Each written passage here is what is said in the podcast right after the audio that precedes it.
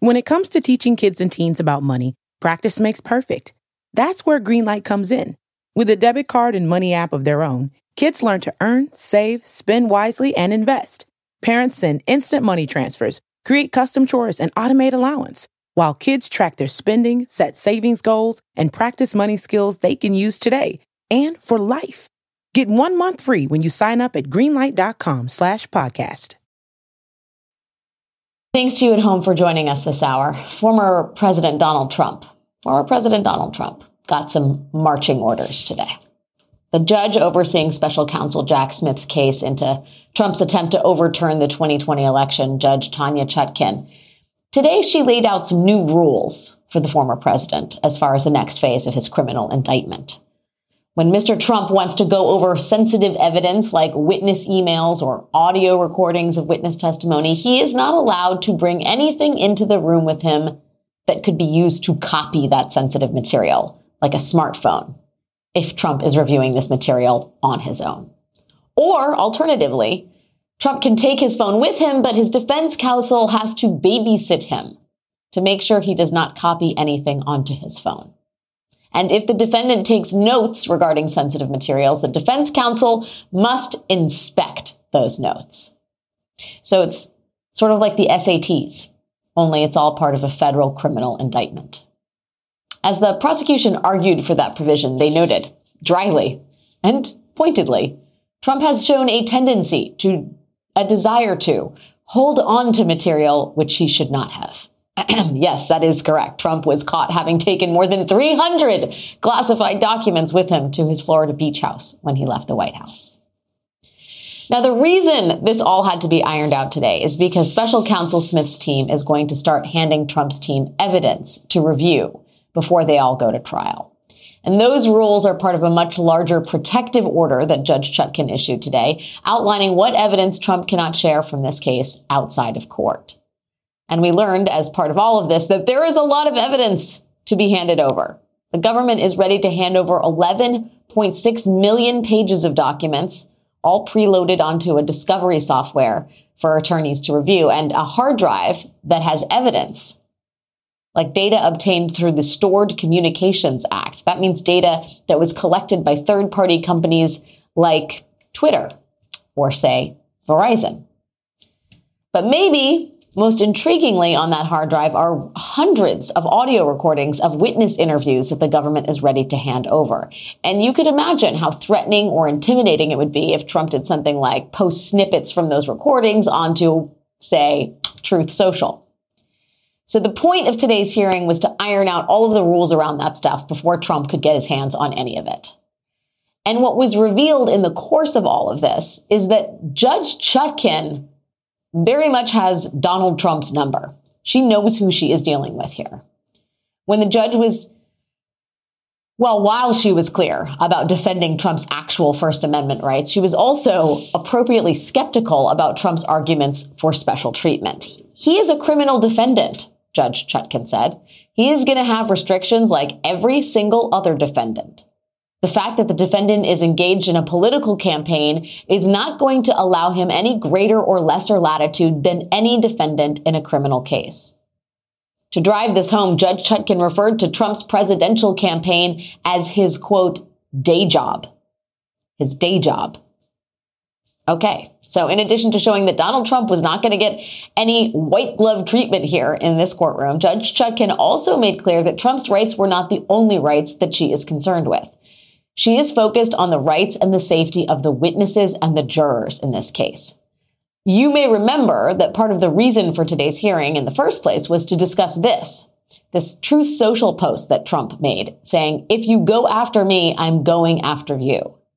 Special counsel Jack Smith's team argued that statements like these could threaten or intimidate witnesses and that Trump should be barred from making them. Earlier this week, Trump let everyone know what he would do in response to a restriction like that.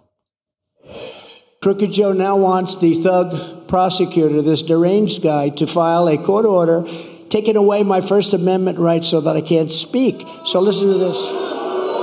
We don't want you to speak about the case. The case. I will talk about it. I will. They're not taking away my First Amendment rights. I will talk about it. I will. I will. Points for honesty, I guess. Today, Judge Chutkan indicated that she was not down for that. She pointed out that the potential witnesses here may not have had the kinds of protections that he has as a former president, and that she, quote, could see the possibility for a lot of problems here. I can see the possibility for a lot of problems here. Don't we all, Judge Chutkan? Remember when former U.S. Ambassador to Ukraine, Marie Yovanovitch, testified against Trump in his first impeachment in 2019? While she was testifying, Donald Trump was live tweeting about her. Or do you remember when he harassed and intimidated Georgia poll workers Ruby Freeman and Shaye Moss, women who do not have Secret Service protection and could very well be witnesses in this very case? They remember that.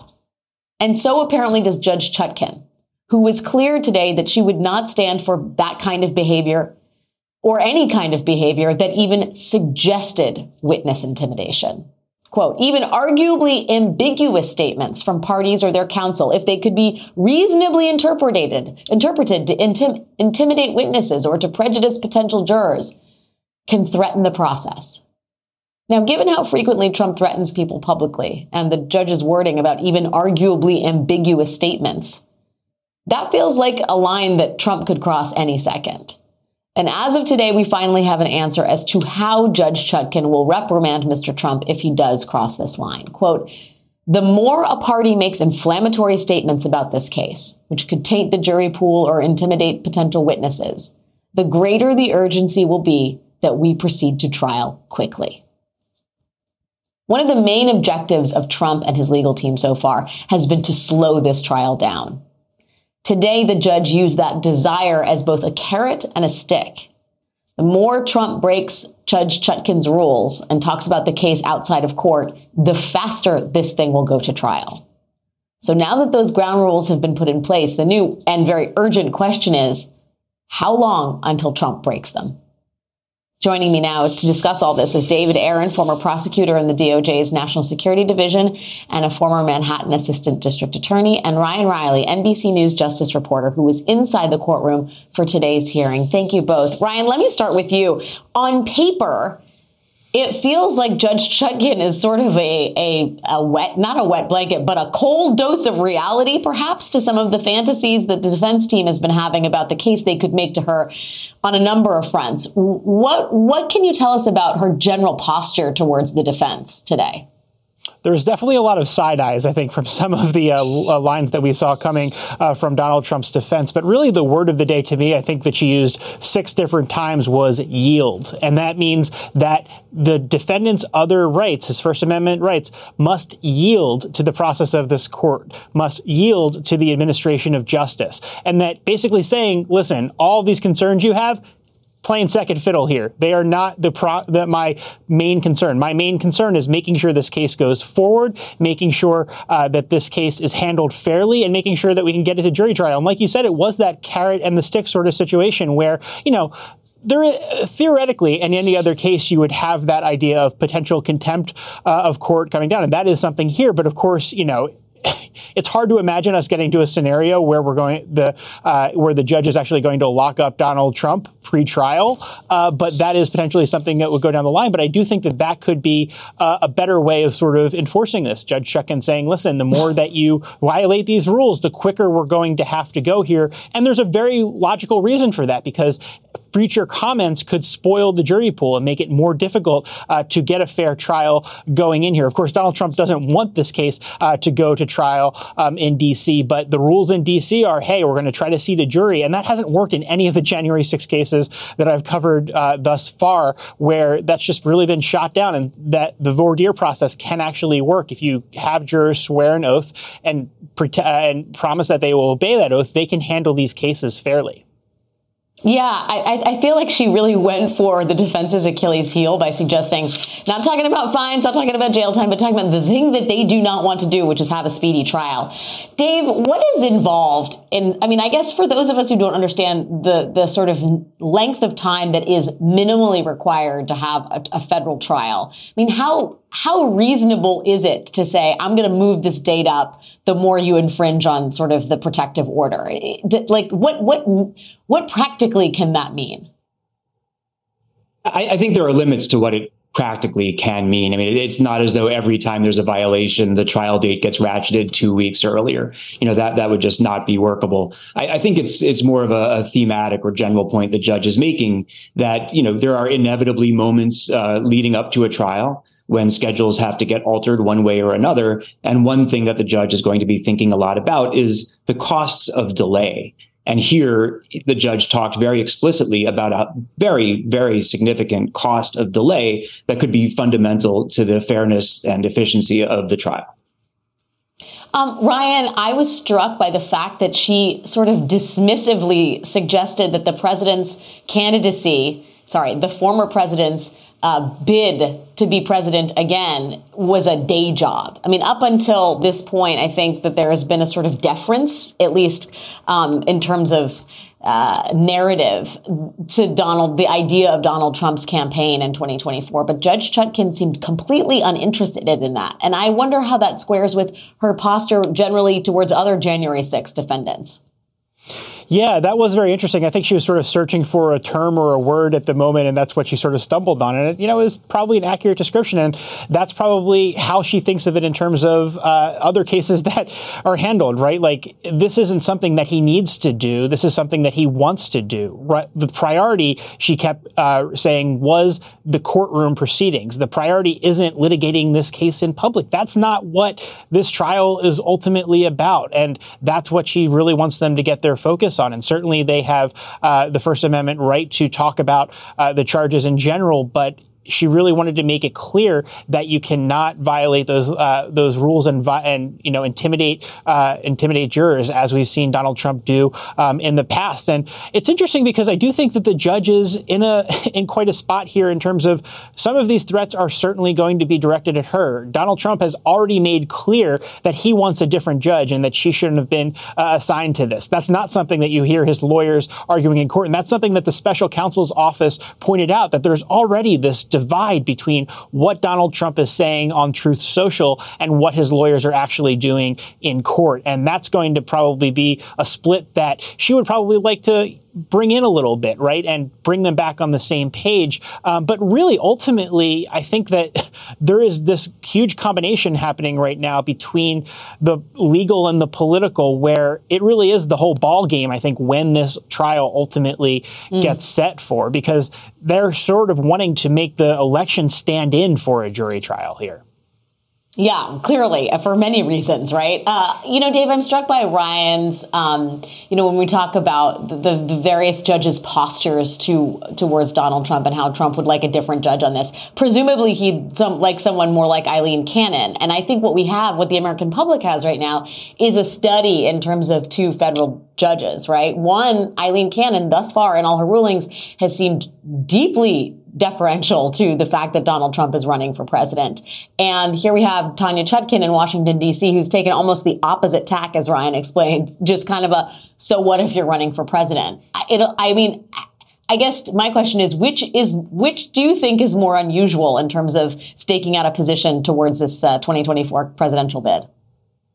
I mean, it's unusual for a judge to have to take a position on the uh, on the defendant yes. running for president. Of course, um, I, I, think what we're seeing in D.C. is is a reflection of the truth in every criminal case, where the defendant has plenty of other things to do and plenty of other things going on in their life, rather than show up in court, abide by uh, court rulings, um, you know, obey the judge's orders. Um, but the judge is really having none of that in D.C. Um, and you know that that's that's again that's that's playing it down the middle. Um, there has been, I think, a little bit of flexibility um, given the the realities of the position that the former president is in and some of his needs to be able to speak. But when it comes to anything that would affect the, the fairness, uh, efficiency, um, witness safety, witness security, integrity of evidence. Uh, this judge is going to be applying the exact same rules that she would be applying in any other case. And I think as a, an experienced former public defender, uh, this judge has seen quite a lot. She's seen a lot of defendants.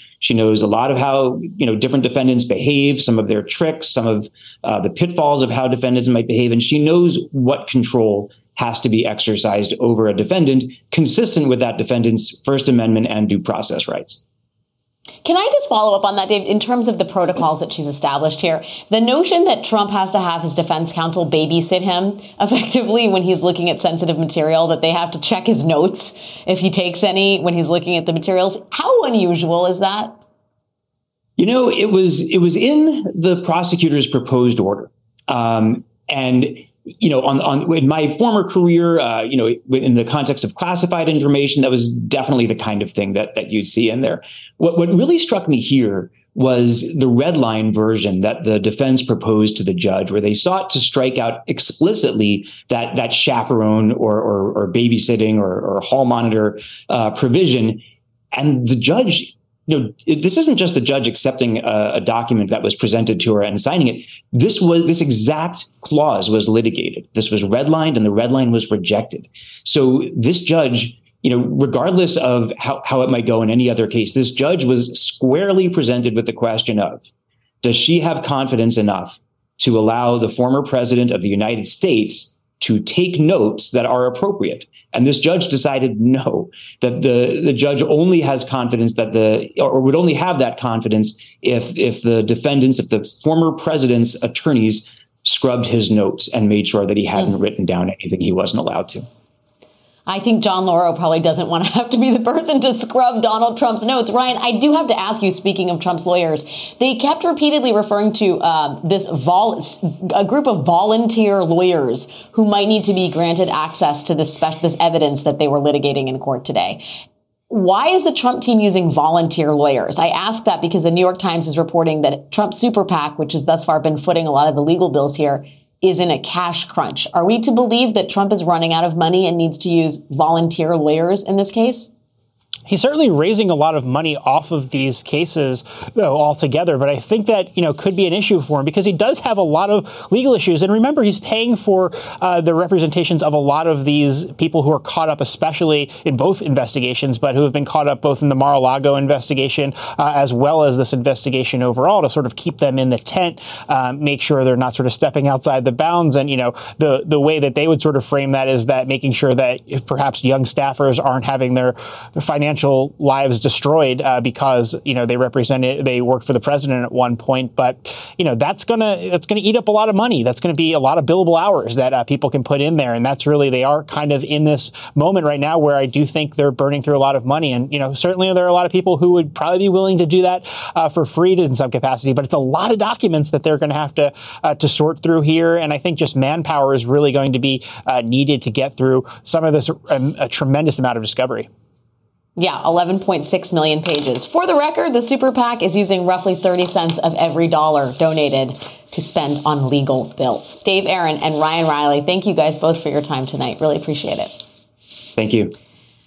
We have a lot more this evening, as we always do, from wiretaps to the savings and loan scandal, what Donald Nixon, Billy Carter, Roger Clinton, Neil Bush, and other presidential family members have in common with Hunter Biden, and also what they don't. That's coming up next.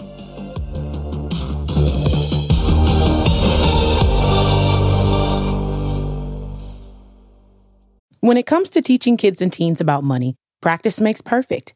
That's where Greenlight comes in. With a debit card and money app of their own, Kids learn to earn, save, spend wisely, and invest. Parents send instant money transfers, create custom chores, and automate allowance, while kids track their spending, set savings goals, and practice money skills they can use today and for life. Get one month free when you sign up at greenlight.com slash podcast.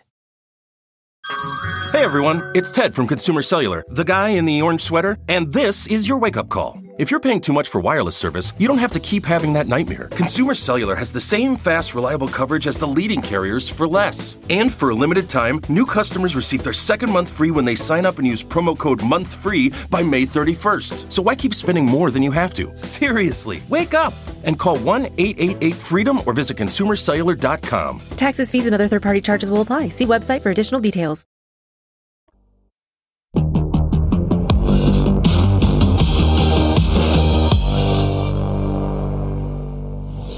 Today, the Justice Department opened a special counsel investigation into President Biden's son, Hunter. Now, the Delaware U.S. attorney who has been investigating Hunter Biden since 2018, he had been ready as of last month to offer Hunter Biden a plea deal that would let him avoid jail time for tax and firearm charges. But that plea deal fell apart at the last minute. And today, Attorney General Merrick Garland announced that that same U.S. attorney has now asked to be appointed as a special counsel so as to continue investigating this case. We do not know what that investigation will yield, and so far there is no evidence that the president himself was involved in any of the, his son's allegedly shady deals. But if there is one thing we do know, it is that scandals involving the family members of sitting presidents is not a new phenomenon. Remember Donald Nixon, the brother of President Nixon, who is known for trying to make money off his brother's presidency. As Politico magazine pointed out in 2015, Richard Nixon was so worried about his younger brother Donald's willingness to trade the family name for business favors that early in his presidency, he had the Secret Service put a tail on him and tap his phone, which is an amazingly Nixonian way to deal with your shady brother. There was Billy Carter, the colorful beer swilling brother of Jimmy Carter, who created an enormous headache for his brother's administration when he got taking money from the government of Libya. The shadow of Billy Carter's dealings with the government of Libya fell across his brother's White House again today. In a news conference in New York this morning, the president's brother made it plain he was not happy about the statement made by the president yesterday. I don't agree, Billy Carter said, that it was inappropriate for me to act on behalf of a foreign government. He wasn't my brother. I wouldn't be going through this this morning and yesterday. As I've said earlier, you can choose your friends, but you damn sure can't choose your kinfolks. A Senate committee investigated and found no evidence that Billy Carter had influenced American policy. Mm, then there was Neil Bush, the son of George H.W. Bush and brother to George and Jeb. During his father's administration, Neil Bush wound up getting sued by federal regulators for his alleged role in a banking scandal. The president's son, Neil, must explain at a public hearing why he approved $45 million in loans for a business partner. Got nothing to hide. I've cooperated fully. We'll continue to do so. And uh, my view is the sooner the better. Neil Bush eventually settled that case out of court. And then there were the Clinton siblings, Bill's brother Roger Clinton and Hillary's brother Hugh Rodham, both of whom got caught in alleged pay to play scandals during the Clinton administration. Roger Clinton was investigated by Congress, but he was never charged. More accusations this morning against the former president's brother, Roger Clinton, in the scandal surrounding his last minute pardons. The New York Times reports Roger Clinton and his business partners are accused of promising a Texas businessman diplomatic passports in exchange for $30,000. Only yesterday, Hillary Clinton tried to distance herself from the scandal swirling around her husband and her brother Hugh, who received $400,000 to get clemency for two wealthy felons. Rodham has returned the money and says he did nothing wrong. Today, NBC's Kerry Sanders caught up with him in a Florida bar. Can I just talk this is a place of business. No, please. Well, there's a lot of people have I don't care about that. I made my statement. That's all I'm saying. And then there is the family of the 45th president, Donald Trump whose daughter Ivanka had 18 trademarks granted to her by the government of China while she was working as an advisor to her father, and Trump's son in law, Jared Kushner, who got a staggering $2 billion investment from the government of Saudi Arabia after his father in law made him a key negotiator in that region. Where the Hunter Biden saga will fit into the history of presidential dramas very much remains to be seen. But so far, Hunter Biden is the only member of a president's extended family to get his own special counsel investigation. I'll talk to George Conway about Republican, about what Republicans are doing here, about what Attorney General Merrick Garland is doing here, and what all of this means for the 2024 presidential race coming up next. Tuesday of this week, Mr. Weiss advised me that in his judgment, his investigation had reached a stage at which he could, should continue his work as a special counsel, and he asked to be so appointed. Upon considering his request, as well as the extraordinary circumstances relating to this matter, I have concluded that it is in the public interest to appoint him as special counsel. Earlier today, Attorney General Merrick Garland announced the appointment of a special counsel in the ongoing probe of the president's son, Hunter Biden. David Weiss is the U.S. Attorney for Delaware. He was appointed by former President Trump, and he has been investigating Hunter Biden since 2018. So five years thus far. Less than three weeks ago, a plea deal Mr. Weiss offered Hunter Biden unraveled after a judge raised some questions about some of the terms, prompting the president's son to plead not guilty. Which begs the question if a plea deal was already in the works after years of investigating, what more is there for the special counsel to investigate? Joining me now is lawyer and columnist George Conway. George, it's great to have you tonight. I I wonder what you think is going on here, just in terms of the appointment of a special counsel after five years of investigation and after a plea deal that he brokered. What is what is happening? Well, I think that the attorney general is being extra cautious here. I think there have been a lot of attacks on U.S. Attorney Weiss, notwithstanding the fact that he was a Trump appointee and is a holdover from the Trump administration. Um, they're attacking him because he wasn't a special counsel, even though Weiss has been telling everyone that I, I, basically there was nothing I was not allowed to do.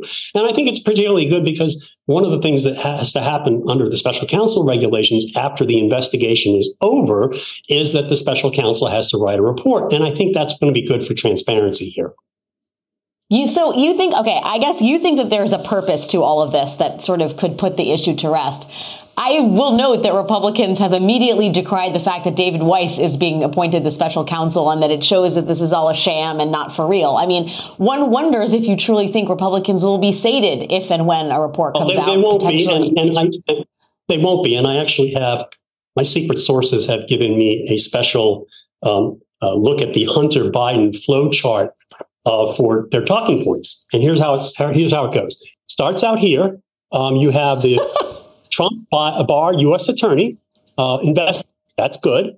Then you have Trump loses the election. Sad face. Trump coup fails. Sad face. And then you go over here. Biden takes over the investigation. The Biden administration takes over the investigation. Oh, sad, double sad face. And then you go, appoint does, does the does the Biden Justice Department appoint a special counsel? If the answer is yes, then then you you say there's a there's a there's a cover up. Um, no, if you say there's yes, uh, you you you, know, you point a different prosecutor. You say bad. You're delaying this guy this this this investigation because this guy invested for five years. If you say yes, but you put make a different person the investigator, you say, "Oh my God, it should have been someone else. This is terrible. This is your handpicked person." You it should have been Rudy, Rudy Giuliani. Giuliani. Is that what that says? It should have been Rudy Giuliani. And then, of course, if you say no special counsel, you get what they did originally, which was cover up, cover up, unfair, yeah, unfair. Yeah. And then when all any of these goes and prosecutes um, uh, uh, Hunter Biden and charges him either through plea deal or an, an indictment, well, if, if, if, if, that happens, you say the charges are lame. There should be the death yeah. penalty. And what about what about Brandon? You should be charging Brandon. And then if if they don't charge, outrage. And then if you have to do it all over again because of a mistrial or the plea deal falls through, you go rinse and repeat and go up here. And that's where we are now. Wow. Wow, I really appreciate your commitment to that flowchart and yeah, the detail with which you've presented that to the American public. I think everybody in the audience thanks you tonight as well, George. And yeah. it, it, does expose the uh, uh, utter like fraudulence of the Republican claims around Hunter there's, Biden. There's no I would also there. just yeah, but I would also just say, I mean, I think it's important for the sake of history to point out the number, the, the, the, idea that someone in a president's extended family is involved in some unsavory, potentially sleazy deals that trade off his or her brother or sister or cousin's reputation is not a new thing in American politics. It doesn't make a good, that doesn't make it a good thing, but that calls for strengthening ethics laws, not necessarily, I'm sorry, appointing a special counsel. Like, why didn't Billy Carter and Donald Nixon and Neil Bush and Roger Clinton get special counsels? I just, well, I, I, mean, I, wonder what, yeah what do you think of Merrick Garland's role in all of this. Well, I think the problem is we, this is an extraordinary time. And we have a sitting, um, a former president of the United States uh, under indictment in four, uh, four places. And I, I, and we have a particularly uh, charged uh, environment, political environment.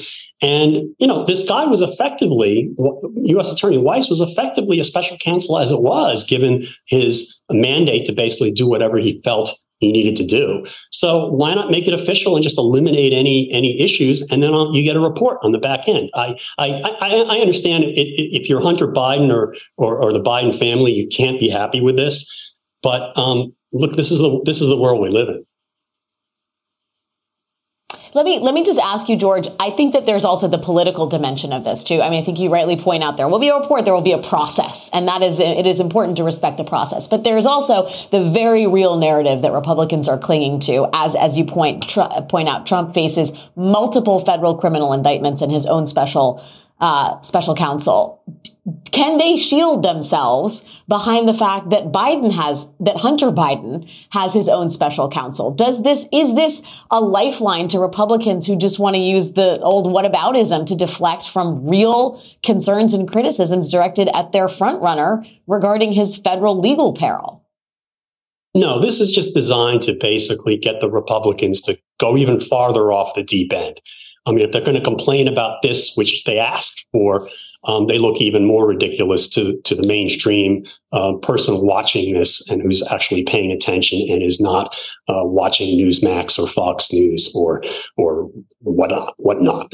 So I, I, I think I think that I, think it's just a, another, a different label for something that was already happening. This case, um, the plea deal um, fell apart. I mean, if there's any objection that the Biden should have, it's that you know, and th- there's a lot of lot of talk that these tax charges would not have been charged against anyone else; that it would have been settled civilly. Um, that that's the problem. If if there is a problem, um, we're already past that. Uh, the DOJ is going to prosecute Hunter Biden, it appears, and um, it might as well just put all the bells and whistle on, whistles on it with the special counsel reg. Well, I hope that you can laminate that flow chart uh, for I will distribution. We'll uh, we'll slap a, a, logo on it and give it out to people who are interested in knowing what the inevitable outcome is. Can I, can I put an MBC, MSNBC peacock on it? I oh, we'll have to talk to the branding department about that. But I I admire okay. the ambition, George. Uh, thank you as always for your time and and visual aids, George Conway. Appreciate you. Still to come this evening, Republican presidential candidates are in the state of Iowa paying their respects to the butter cow, eating pork chops on a stick, and otherwise pretending that Donald Trump isn't the undisputed frontrunner, at least for now. Will they break out of the three percenters club anytime soon? That's coming up next.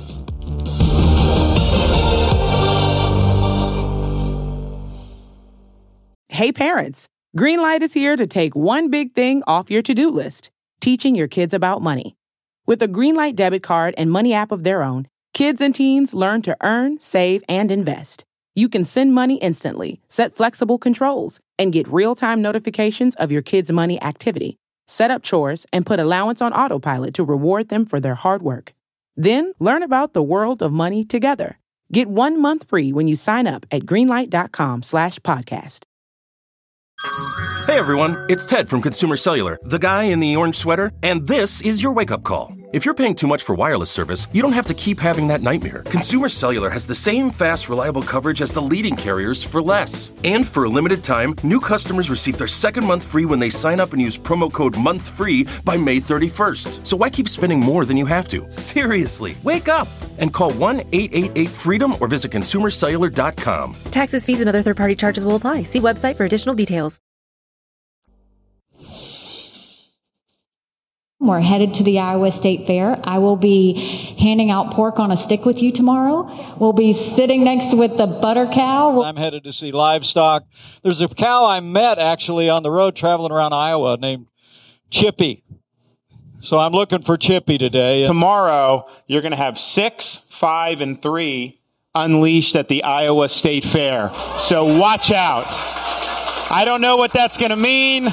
Probably a lot of fried Oreos. It's pretty spectacular, the Iowa State Fair. They know how to get it done. We are officially at the point in the election season when every presidential candidate heads to Des Moines and clogs his or her arteries in the name of wooing voters at the Iowa State Fair. Today, North Carolina Governor Doug Burgum got some FaceTime with the fair's one six sorry six hundred pound butter cow before he chowed down on an egg on a stick one of the 50 food items that is available on a skewer, and to be honest, one of the least inventive, just an egg on a stick. Mike Pence and his wife, Karen, they flipped patties at the pork producer's tent. Presumably, those patties were pork burgers, which is interesting. Now, Ron DeSantis and his family posed with Albert, the world's largest bull statue, over in Audubon, Iowa. He will be arriving at the state fair tomorrow on the very same day as former President Donald J. Trump. who will not be alone. Trump will be accompanied by nine Florida Republicans who endorsed Trump over the state's governor, Ron DeSantis. Now, Trump currently has a 24 point lead in Iowa, but there is clearly some room for DeSantis or others here, given what certain Iowa fairgoers have to say about Trump's current dramas. I think it was all right for the first time, but with everything going on, I just think it's time for a change. I think uh, a lot of my friends that voted for Trump are interested in a different candidate. They feel that uh, he's too divisive. So uh, I think I'm in that camp. We need to find somebody who doesn't have a whole train load of baggage. The same may not be true for Mike Pence, who got heckled at the state fair and may soon play a central role as the star witness in some of Trump's legal dramas. We're going to talk about all that coming up next. Pence is a traitor. Anybody that says he has a higher power uses those words. He is not a Christian when you. Well, Pence has no balls. I'm glad he didn't hang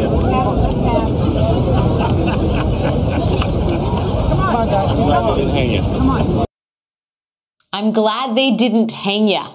That was the the greeting that former Vice President Mike Pence received at the Iowa State Fair this week. Can you call it a greeting if it involves a suggested death threat? Anyway, Pence did his best to gin up enthusiasm for himself by flipping patties and eating a pork burger in the pork tent. Now, admittedly, it is hard out there when you are only polling at 3% in the first of the nation caucus state. South Carolina Senator Tim Scott, who has not yet arrived at the state fair, is tripling the former vice president right now. He's at 9% in the latest poll. Governor Ron DeSantis is at 20%. But everyone, all of them, they're all absolutely dwarfed by the man who will be showing up at the fair tomorrow, thrice indicted former President Donald Trump. I'm joined now by Tim Miller, writer at large at The Bulwark, and Symone Sanders Townsend, host of Symone, right here on MSNBC. Thank you both for being here. Tim, let me just let me start with you since you've logged a lot of time in Republican circles here. It just strikes me how dramatically worse this landscape is going to keep getting for Mike Pence, who is going to likely be the star witness in a federal criminal case involving his former running mate. What, ha- what, what, what happens then, given where Mike Pence is at now?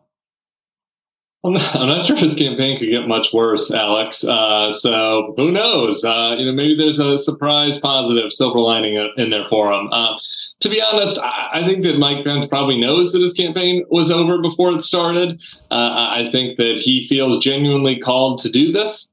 Um, and he seemed, uh, for, on a scale of Mike Pence, like a little looser uh, lately. Uh, he was uh, speaking his truth, if you will, at the Iowa State Fair. Um, and I guess it's better to have him out there saying that than not. I don't think it really matters what his strategy is. Uh, Republican voters are not interested in Mike Pence at all. Um, you know, I, when I was in Iowa last weekend, I, I met a woman who said that she uh, shouted Mike Pence down the last time she saw him. It sounds like that's a relatively frequent greeting for him um, when he goes to Republican events in Iowa. Uh, that same New York Times poll I think you cited had Robert F. Kennedy Jr., the Democrat, conspiratorial Democrat, had a better favorability rating than Mike Pence among Republican caucus goers. So it's just not happening for him. And I think at this point he's trying to you know, uh, uh, say his piece about what happened. Yeah, you know, and Symone, I actually think like for the purposes of history and um, truth, it's important to have Mike a Mike Pence in the Republican, what are we going to call it, field of candidates, the the very large field of candidates, because I will note, and I, I don't know if you noticed this, Symone, the day after the the Jack Smith's federal indictment uh, in and around Donald Trump's activities trying to uh, usurp the 2020 election. Mike Pence was was looser. Mike Pence was kind of angry seeming about what had happened. And it's important with someone who has a memory still intact to be there in the middle of a group of people who otherwise have very fraudulent accounts of what happened on January 6th. Do you agree with that? I I absolutely agree. Look, um, I don't I don't think all of a sudden Republican voters are going to open their arms to Mike Pence uh, you know, Sarah Longwell, who I know Tim knows very well, has done a number of focus groups over the last couple of months with Republican voters, and they are just not feeling him. But it is important to speak truth. And that, when it comes to January 6th, at least, that is in fact what Vice President Mike Pence, former Vice President Mike Pence is doing. And I think it will be important for him to stand on a debate stage on August 23rd whether or not Donald Trump is on that stage and speak that truth. I think Mike Pence has gotten a little looser because it seems to me that he had not been in crowds like this, right, for a while. Former vice president yeah. doing a lot of speeches, not out there with, you know, the people per se. And so he's had a couple go rounds being out there with the people. And he is someone who is comfortable on the campaign trail, honey, unlike Governor Ron DeSantis. Yeah, I do. I want to talk about that. Uh, DeSantis' candidacy, as we all know, has not gone as planned, Tim. Who actually is in, if anyone is to reap the benefits of Trump getting into real peril in terms of um, his legal exposure here and potentially losing some strength in the polls, is it who who's in best position to inherit some of that that that fall off? Is it? I mean, uh, the assumption would be DeSantis, but I wonder what you think of Tim Scott. Yeah, I think this is why DeSantis is still around because probably him, I, I, and which is not a great sign just because of how weak his campaign has been. Like, in order to win a Republican primary, you're going to have to win a good chunk of the MAGA voters who really like Donald Trump as well as a good chunk of the 20 ish percent of Republican voters that are ready to move on, right? You've got to win from both camps. And the problem with Tim Scott is uh, he can win from the 20% that are ready to move on, but are the, are the MAGAs really going to go from a for a pre-Trump era Republican, you know, who offers none of the kind of hard-hitting culture war stuff that they that they like? I, I don't think so. Uh, then you got a Vivek Ramaswamy, who I think is really singing from the MAGA hymn book. Um, but he's not going to be able to get any of the old establishment types. And a 37 year old guy spreading a bunch of 9 11 conspiracies is, is, not the way to win the establishment Republicans, right? So the, the, the thing, DeSantis was the bridge candidate, and he just hasn't been very good at walking across it uh, to torture the metaphor. And so I, those are the three guys, and, and none of them seem particularly well positioned, which is why Trump seems so strong. Yeah, I mean, Trump's strength here is it, it is sort of impervious to reality, Symone. I, I do want to talk to you about Hunter Biden and how the Republican candidates are, of course, seizing on the news that he's going to be investigated by a special counsel, the same person who's been investigating him for the last five years. Uh, what how, this is going to be a campaign issue. And what do Democrats, what does Biden do about it? Because it is going to come up. And thus far, they have not wanted to weigh in on either special counsels, the one that Trump is dealing with or the one that Joe Biden's son is going to have to deal with. And I kind of wonder what you think happens now. Hmm. Alex, look, I think that um, especially now that a special counsel has been appointed in the Hunter Biden case, I think this just ups the ante that we will not hear from President Biden on this. I think, except for maybe an interview where he is pressed, and even then, the interviewer is going to have to decide if they're going to go back at the president of the United States again when he's giving the same answer. I, I think more the place where we're going to see this really unfold is next year on a debate stage where Joe Biden is standing on a stage with the Republican nominee for president. And that is where I think this will at most come to a head. Says that there is not a venue, if you will, that President Biden will be present in where he in fact will be pressed. Again, sans an interview where he's going to give the answer he has always given. And it's up to the interviewer to decide if they'll press for more. Yeah, so Symone, I got to ask you because I was talking to Claire McCaskill about this last night, and I just I think there are some Democrats that want Biden to say something, to be more aggressive, to be mm-hmm. more incredulous about the treatment that his son is getting. Do you get the sense that anyone in the White House is feeling that way?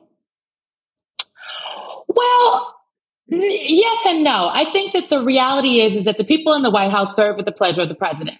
And it is very important when you serve at the pleasure of the president to understand what the president's wishes are and what, what the president may feel or say or do privately runs counter to, can in fact run counter to what the public, um, what, what he has put forth in the public and what they have said their barometer is for dealing with this Department of Justice. And so I think there are two things at play here. One, the treatment of his son, his only surviving son. And then two, the the freedom that he believes that the Department of Justice, an independent Department of Justice, should have to do their work. Now, I guess the last thing that I'll note is that there are folks out here saying, oh, Hunter Biden is getting special treatment. Joe Biden really needs to answer for the special treatment of his son. I mean, the man is literally under investigation. He got a special counsel. Yeah. Yes, exactly. That's the special treatment. Tim Miller, Symone Sanders Townsend, thank you, my friends. Symone's show, of course, airs right here on MSNBC every Saturday and Sunday at 4 p.m. Eastern. Really appreciate you guys. That is our show for tonight. Hey, parents, Greenlight is here to take one big thing off your to do list teaching your kids about money. With a Greenlight debit card and money app of their own, kids and teens learn to earn, save, and invest. You can send money instantly, set flexible controls, and get real time notifications of your kids' money activity. Set up chores and put allowance on autopilot to reward them for their hard work. Then learn about the world of money together. Get one month free when you sign up at greenlight.com slash podcast.